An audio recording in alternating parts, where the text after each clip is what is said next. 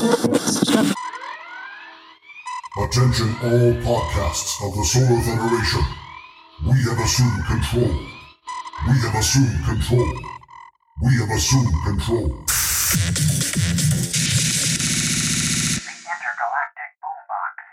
Hey, welcome to the Intergalactic Boombox, home of the good burger. Can I take your order? Kyle Hebert here, voice actor Gohan from Dragon Ball Z and Super, Ryu from Street Fighter, Aizen in Bleach, and many more. And I'm your host for geeky news from the spaceship in the theater of my mind, currently coasting at one quarter impulse power. Oh my.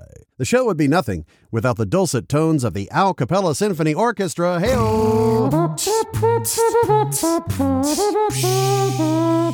Wow, that's an oldie but goodie. Gilligan's Island incidental music, like the scene transitions. That's nice.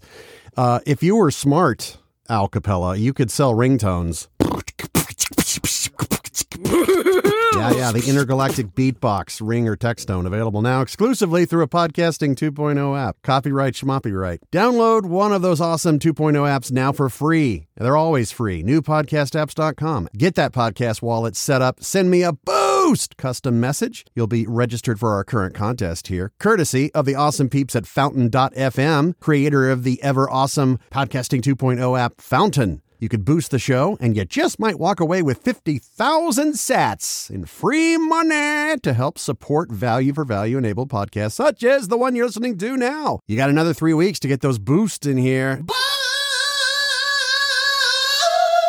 You can support the show in app as you listen. I can even reply to your boost, comment style, and those appear on the boost tab of the podcast page on the Fountain app. I'll even sweeten the deal. I've got some limited edition intergalactic boombox stickers boost me, and I just might throw one your way. Boost. Metis from Fun Fact Friday. He's already ahead of the curve, man. He boosted the show with a simple message of boost. He sent 4,750 sats through Fountain. Anonymous sent 68,066 sats through Podfriend. Thank you, Anon.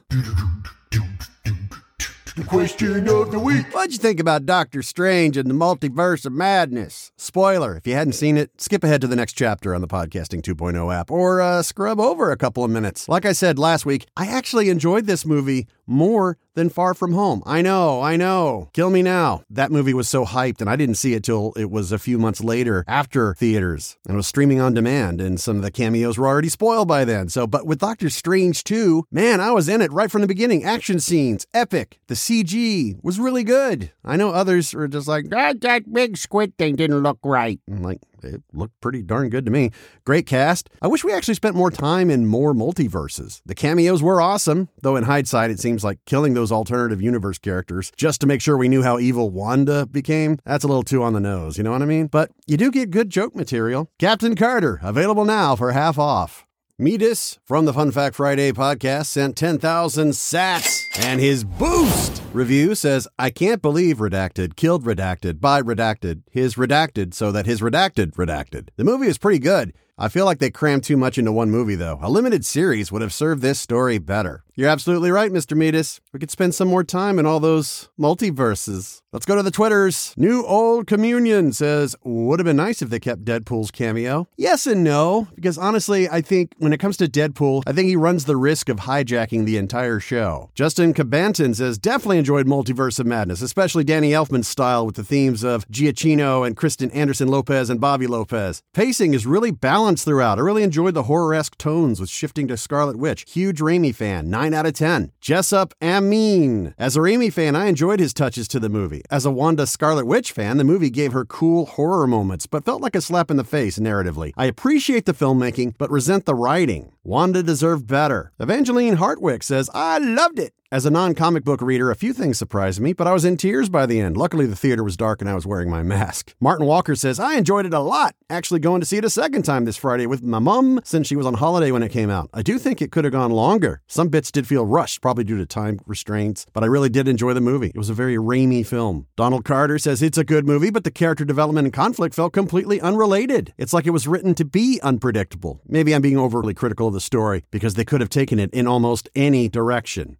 Lumberzack says, I thought it was pretty average. I couldn't find myself sympathizing with the antagonist at all, which drew me out. Raimi having fun with the Marvel property was a special treat, though. There were also some questionable scenes that logically didn't make sense to me. Draven Hanley thought it was really fun. I'm not an MCU guy, but I am a Raimi fan and wasn't disappointed. Superhero horror is a genre I wouldn't mind seeing with this kind of budget more often. I thought it was a great flick, but maybe not a great MCU flick. Jeremy TV says Doctor Strange Multiverse of Madness is the ultimate Mother's Day movie. Sky Tilly loved it. It was a lot of fun. Made my jaw drop twice, which hasn't been done before in a Marvel movie. I hope Sam Raimi gets to do more of the MCU. The only thing I don't like is how they essentially retconned WandaVision. But as its own thing, I love it. New question. As this episode of the Intergalactic Boombox has dropped into your ears, the first two episodes of Obi-Wan have been graced upon the Star Wars fandom on Disney Plus. As I'm recording this, though, I haven't seen it yet, so I can't give you my thoughts yet. But I could give you a fake answer. It was way better than Attack of the Clones. I loved when Uncle Owen said etiquette and protocol, and Aunt Beru's blue milkshake brings all the boys to the yard.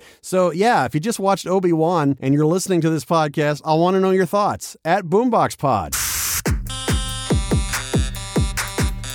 If you want to enjoy all the nostalgia of VHS, remember that, kids? Without having to actually dust off tapes and the player, if you still even have one, VHS archivists like Pete Dillon Trenchard and Jackson Badenbaugh have done all of that hard work of digitizing and displaying the fruits of their labor on their various YouTube channels. Specifically, things taped off the TV, like commercials, news blurbs, training videos, learning how to clog dance, Christian stand up comedy, wrestling clips, martial arts flicks moments in time that aren't available in any official capacity. So just think the sights, the sounds, the hairstyles, and more cheese than you have nachos for. All roasted by the channel host MST3K style. Now that's my kind of reality TV.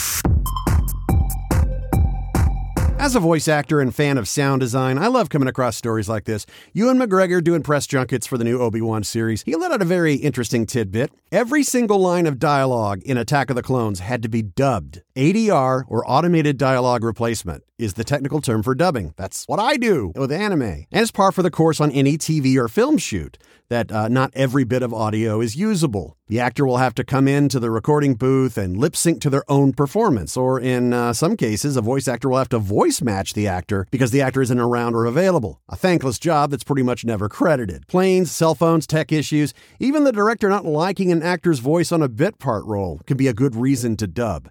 But at the time when they were doing the prequels, the equipment was brand new, super expensive, and more than anything else, loud. There'd be a loud hum on the set through every single take. Therefore, all the actors had to come back in post production and dub their own lines. You can make the argument that one's performance can be hindered by being limited to mouth flaps. Where the line delivery ends up sounding wooden, especially if the actor isn't used to the dubbing process. You have three beeps, and on the fourth imaginary beep, you say the line and match the lip sync. These lines are referred to as loops, since the film clips that need to be dubbed loop over and over so multiple takes can be recorded. Makes you wonder if the original performance on set was better or worse than the final dubbed one we all end up hearing on the final mix. Plus, George Lucas's famous directions probably didn't help. Faster, slower, more intense. That sounded more like Bill Clinton than George Lucas, but I got to work on that. Hey, let's dub over Attack of the Clones. Oi, that's a good idea, Ace. It's Shiggles, you know, uh, it can't get any worse, right? Yeah, just think about it. Conspiracy as Anakin. I don't like sand. It's coarse and rough and irritating, and it gets everywhere. Karen as Padme. Um, I call it aggressive negotiations. Hello? EVP as Mace Windu. This party's over.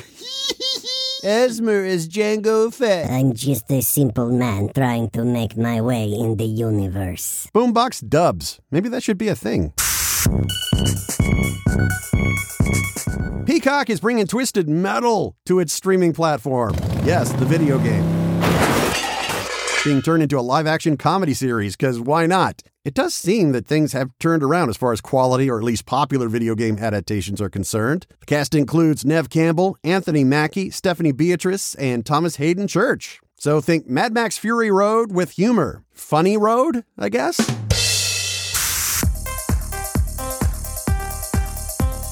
If you're paying for the PS Plus Premium launching in a few weeks, you'll have the ability to cloud stream PlayStation games dating back to the PS1. But there's a big hairy but. Actually, a few big hairy butts. Ew. Number one, when it comes to PS5 titles like Returnal, it's download only, which makes sense, seeing as you actually need a PS5 to play it anyway. It's probably a good thing since the general attitude towards cloud gaming is not overwhelmingly positive. Number two, PS3 titles cannot be downloaded, they can only be streamed. So there's that. Number three, now comes word that no DLC will be playable with the PS3 titles in the PS Plus premium tier. Ah! Infrastructure has never allowed for things like fun.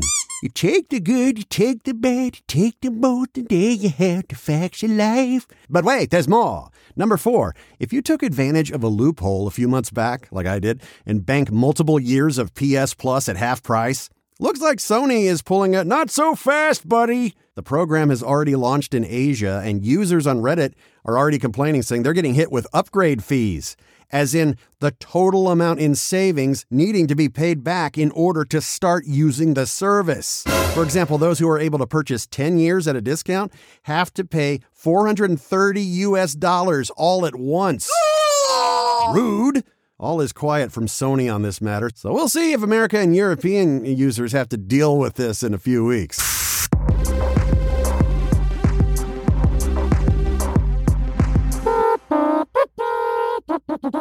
Conspiracy here, live, pre recorded, from my top secret out in the open above ground underground bunker in Pahrump, Nevada. Yes, that's a real place. It inspired that song by the Black Eyed Peas. Pahrump, Pahrump, Pahrump, Pahrump. Check it out. Now it's time for all the news you can't use. Now made with oat milk. Didn't know oats had udders. Anyway, page one. Elon Muskrat continues trolling the universe. Is he buying Twitter? Is he not? Can anyone who can actually afford a Tesla actually get one before they croak? Some recently filed paperwork is indicating that plans are moving forward for an idea he posted on Twitter five years ago. An LA based old school drive in theater slash restaurant slash roller skating slash car charging emporium. Now, I don't know about you, but all I can envision is a bunch of morons showing off their full self driving mode to their significant others, running over all the roller skating wait staff as they try to balance giant platters of artery clogging fast food, while some scratched up film print of some obscure 1950s sci fi horror flick flutters on a dimly lit screen so you can't make anything out. Oh, whoa, whoa, whoa, Ken, What? Ken, I'm sorry to interrupt, man, but you are so negative. You're negative. Do you need a hug? No. Come here. Nope. Come here. Just Nope. Bring it in, big guy. Yeah. Kurt, let go. I'll me to you. I love you. Wow, I uh, actually feel better. Yeah. Darkness of humanity is lifted. I can see the light. Really? No, now get out of my segment. Fine. Page two. When Madonna does anything, subtle is the last possible way you can describe it. The elder pop diva is hopping on the NFT bandwagon in the buff. You heard it right, folks. She's nudifying her non fungibles with three animated gifs of her literally giving birth to nature, evolution, and technology. The evolution NFT is already sold for over $145,000. And trust me when I say these NFTs are NSFW with a healthy dose of WTF. Page three.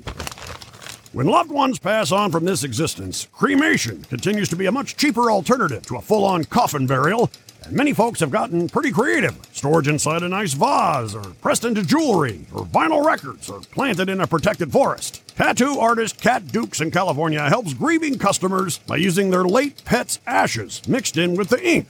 You know what? That's, uh, it's actually kind of sweet. Uh, feeling very sentimental and emotional, and that's really awesome, actually.